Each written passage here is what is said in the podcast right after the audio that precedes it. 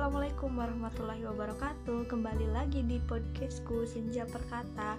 Aku mau lanjutin cerita yang kemarin. Uh, Cerita yang kemarin tuh aku udah nyeritain uh, Gimana sih awalnya aku bisa suka sama buku. Dan uh, kelanjutan cerita Kali ini aku mau lanjutin Gimana sih uh, kayak susah senangnya bareng-bareng sama buku gitu uh, aku mau nanya kabar kalian dulu deh. Apa kabar? Semoga selalu dalam keadaan baik sehat selalu dan selalu dalam lindungan Allah Subhanahu Wa Taala. Amin. Oke okay, uh, eh, untuk cerita susah senangnya aku mulai dari awal aku pengen banget sama pengen banget beli buku gitu perjuangan beli bukuku awalnya kayak gini Jadi pas waktu aku udah lulus sekolah dan aku masih dengan kebiasaan suka membaca buku gitu.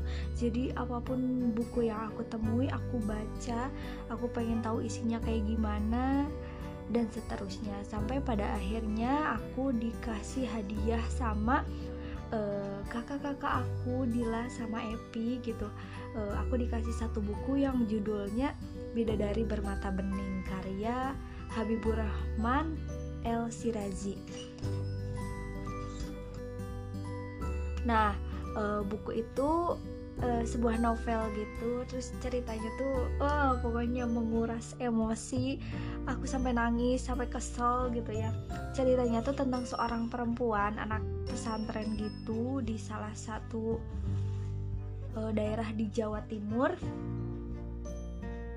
uh, nama pemerannya tuh Aina.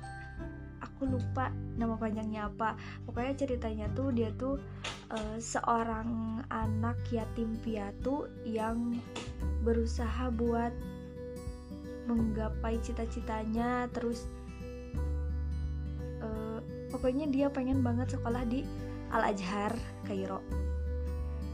Lalu cerita dimulai dari ketika dia uh, lagi pesantren gitu terus ada salah satu uh, apa ya iya uh, peran antagonisnya gitu. Uh, perempuan juga yang nggak suka sama Aina orangnya tuh sombong banget terus suka ngereme suka ngeremehin orang terus emang dia pinter juga sih tapi ahlaknya tuh les banget gitu. Nah terus uh, pada satu kejadian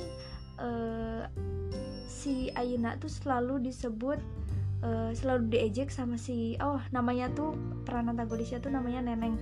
Neneng tuh suka uh, ngejek si Aina dengan kata-kata bahwa dia tuh anak haram.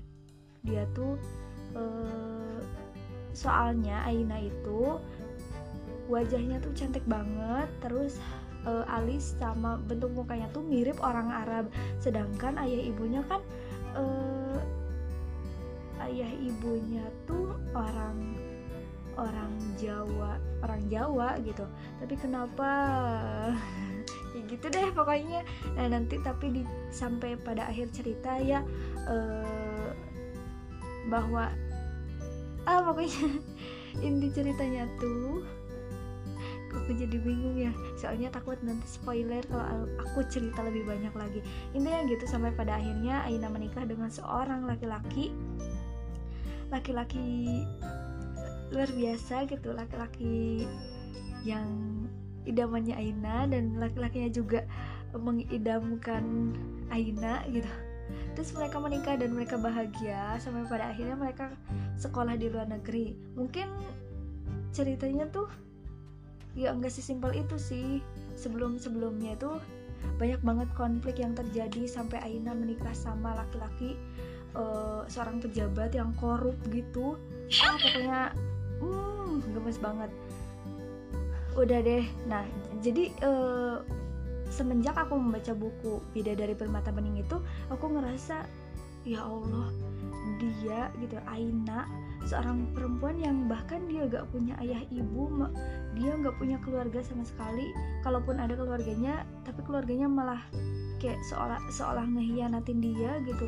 Terus dia terusir uh, tapi dia benar-benar pengen berjuang buat apa ya dirinya buat uh, pengen jadi anak yang solehah buat ibunya selalu mendoakan ibunya. Bahkan yang aku ingat pas satu kejadian uh, dia tuh kerja gitu ya terus uh, megang uh, beberapa usaha gitu.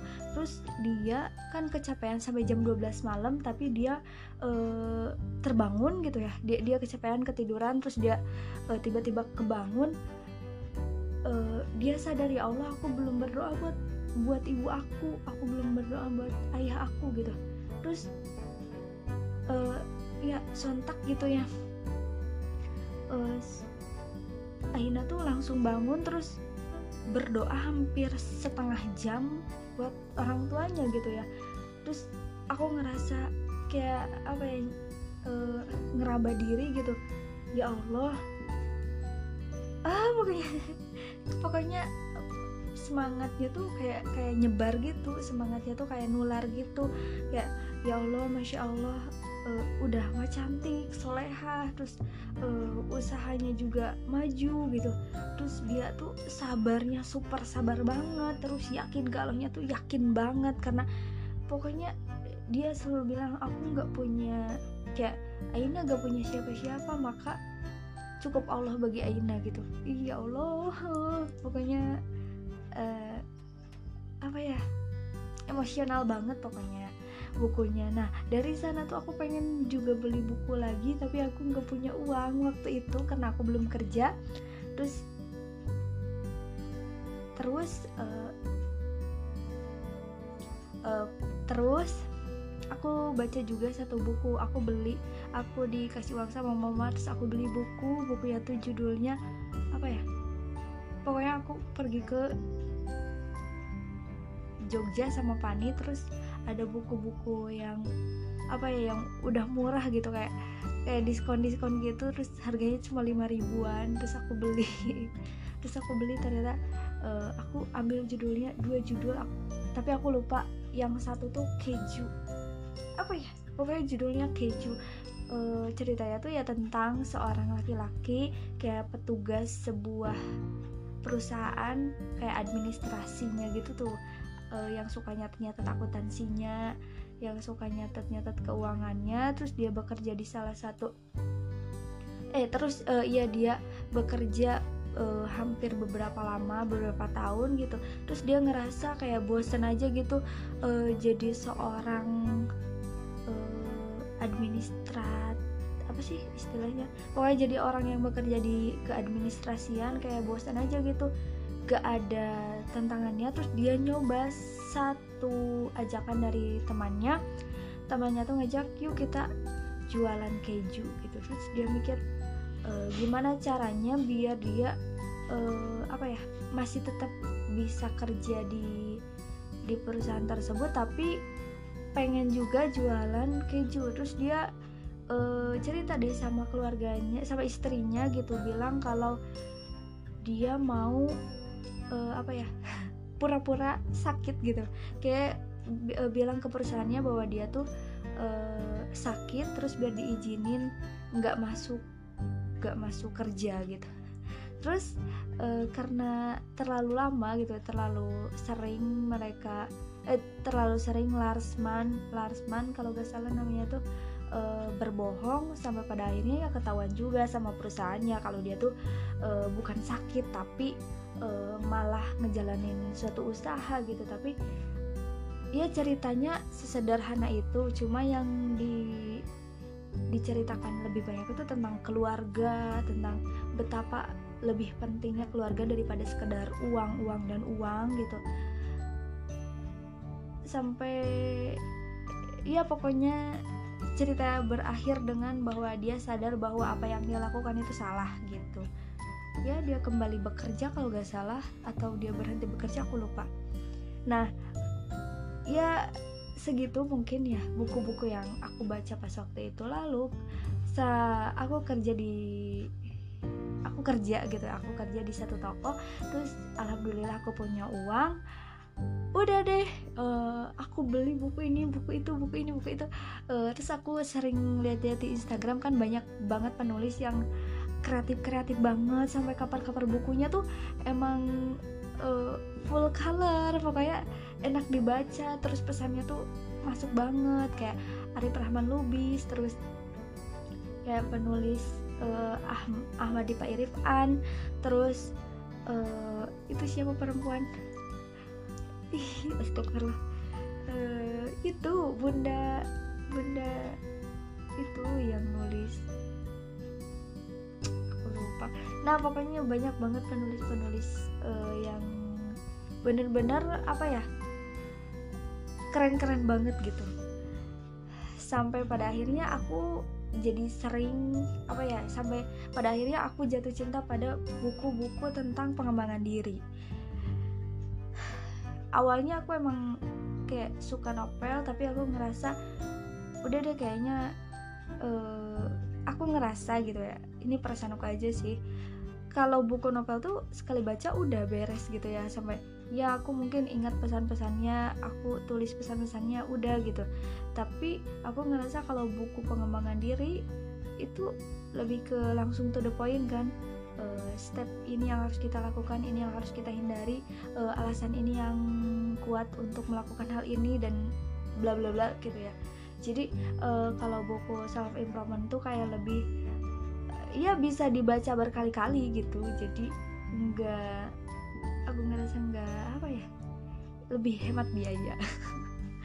Sampai pada akhirnya aku hari ini mengkoleksi beberapa buku. Sebenarnya bu awal 2018 bukuku lumayan lumayan banyak. Nggak nggak sebanyak yang dikira sih cuma ya 60-an gitu. 60-an itu tuh campur nggak semua buku pengembangan diri. Sampai pada akhirnya 2018 akhir aku membaca salah satu buku yang berjudul Life Changing Up Trading Up karya Mary Kondo. Uh, itu tuh tentang seni beres-beres gitu. Kayak decluttering terus uh, minim iya lebih ke di, uh, deket ke minimalis tapi kalau Mary Kondo lebih ke gimana kita membereskan barang kita rapih-rapih kehidupan kita gitu. Uh, dan bukunya tuh pernah di direkomendasiin sama di Lestari penulis itu perahu kertas Nah, aku kan kepo lalu aku membacanya dan bukunya luar biasa sekali. uh, langsung kayak ngerasa uh, kalau istilah bahasa Sundanya tuh ngajengkok gitu ya. Ada ya orang yang kayak gini, ada ya orang yang kayak gini yang prinsipnya tuh kuat banget, disiplinnya tuh pokoknya bener-bener disiplin banget sama kehidupannya, terus dia ngerasa mindful banget sama kehidupannya uh, sampai dia kayak kayak apa ya? Nge apa ya? Non si eh marentah diri itu bahasa Indonesia nah. Uh, kayak uh, kamu harus gini kamu harus gitu pokoknya kamu gak boleh punya barang sebanyak ini kamu hanya boleh punya baju sekotak ini gitu. Kayak lebih ke batasan-batasan yang ya bikin batasan-batasan buat dirinya gitu bikin batasan yang ketat buat dirinya gitu. Kayak kalau kamu gini Mary Kondo cuma punya 8 buku. Kalau kalau dia pengen buku baru dia harus keluarin satu buku yang di antara 8 itu. Jadi benar-benar jangan apa ya jangan buang-buang waktu jangan buang-buang uh, uang. Pokoknya jangan sampai ada barang yang enggak kepake. Uh, keren banget deh pokoknya. Terus setelah aku baca itu kayak apa aku apa aku benar dengan aku mengumpulkan buku-buku ini gitu. Mengumpulkan banyak buku apakah tindakan aku benar? Aku jadi ngerasa uh, bukan ya kayak ngerasa bersalah aja gitu. Aku punya banyak baju apa aku salah aku punya banyak perintilan-perintilan yang lucu. Apa aku salah? Terus aku punya banyak apa ya barang-barang apa ya pokoknya aku ngerasa bersalah aja. Pas satu sampai uh, satu bulan aku baca buku itu diulang-ulang apa apakah aku benar? Jadi pada akhirnya aku ngerasa uh, bingung sama apa yang udah aku lakuin gitu. Tapi se, se ketika aku ah astagfirullah. Ketika aku bikin insta story kayak gini kayaknya aku nggak bisa deh uh, beli buku lagi karena kata Mary Kondo gini gini gini kata aku tak gitu terus temanku teman aku bilang dia juga uh, suka buku. Terus dia bilang kalau kita suka koleksi buku maka buku bukan bukan bukan apa ya? Bukan benda yang tidak digunakan maksudnya bukan barang sia-sia buku itu bukan barang sia-sia. Terus aku ngerasa? Masa sih? Nah, pada bulan berikutnya aku membaca buku seni hidup minimalis karya uh, apa itu teh? Francine J. Nah di sana dikupas lagi tentang hidup minimalis. Di sana dikupas lagi benar-benar dari nol sampai bubuk-bubuknya gitu ya. Diceritakan bahwa uh, kita harus punya alasan yang kuat kenapa kita memilih hidup minimalis dan apa dampak dari uh, kegiatan hidup kita gitu. Apa dampak dari keminimalisan hidup kita bagi dunia gitu. Karena itu bak sangat-sangat berdampak uh, besar gitu. Kalau kita mm, dari rumah aja nggak bisa hemat listrik nggak bisa hemat uh, air nggak bisa hemat banyak hal maka akan ada dampak buruk terhadap dunia gitu. Jadi lebih luas lagi aja nggak nggak se nggak sekeras buku Marie Kondo. Jadi dari sana aku juga uh, terbuka lagi pikiran aku oh ternyata ini sih landasan yang mengharuskan kita lebih disiplin sama hidup kita gitu. Nggak semata-mata menyuruh A B C tapi ada alasan yang kuat di balik itu gitu. Sampai pada akhirnya aku menemukan buku ini buku itu pokoknya jangan menjadi eh jangan membuat masalah besar jadi masalah. Eh jangan membuat masalah kecil jadi masalah besar. Terus filosofi teras. Terus ikigai juga. Ah ini menarik banget. Nanti aku bahas deh uh, kalau udah beres bacanya. Terus ya sampai pada akhirnya aku kalau mau beli pertama harus sejarah kedua buku pengembangan diri. Uh, kalau novel aku bisa pinjam. Atau kalau novelnya emang bagus banget aku mau apa ya aku mau beli gitu. Terus buku yang ketiga eh yang pertama uh, aku buku sejarah eh aku buku sejarah. Aku memprioritaskan untuk membeli buku sejarah. Yang kedua buku self improvement yang ketiga buku apa itu teh? Bisnis. Nah udah. Tiga buku yang aku apa ya yang yang jadi list di bukuku gitu. Eh apa sih? Tiga tiga persyaratan. Bukan tiga persyaratan. Pokoknya aku kalau mau beli buku harus di antara tiga itu gitu. Aku kok belum cerita ya gimana susahnya baca buku. Ah nanti deh tunggu ya di uh, episode selanjutnya gimana sih susahnya atau berjuangnya aku biar bisa tetap suka sama buku. Terima kasih teman-teman sudah mendengarkan, semoga bermanfaat. Uh, jangan lupa buat uh, apa ya? Uh, kalau teman-teman udah denger podcast ini, tolong dong reviewnya di DM Instagramku gitu. Uh, apa kekurangan dari podcast ini gitu saran dan kritiknya boleh dong dimasukkan ke DM oke terima kasih. Semoga sehat selalu ya teman-teman. Assalamualaikum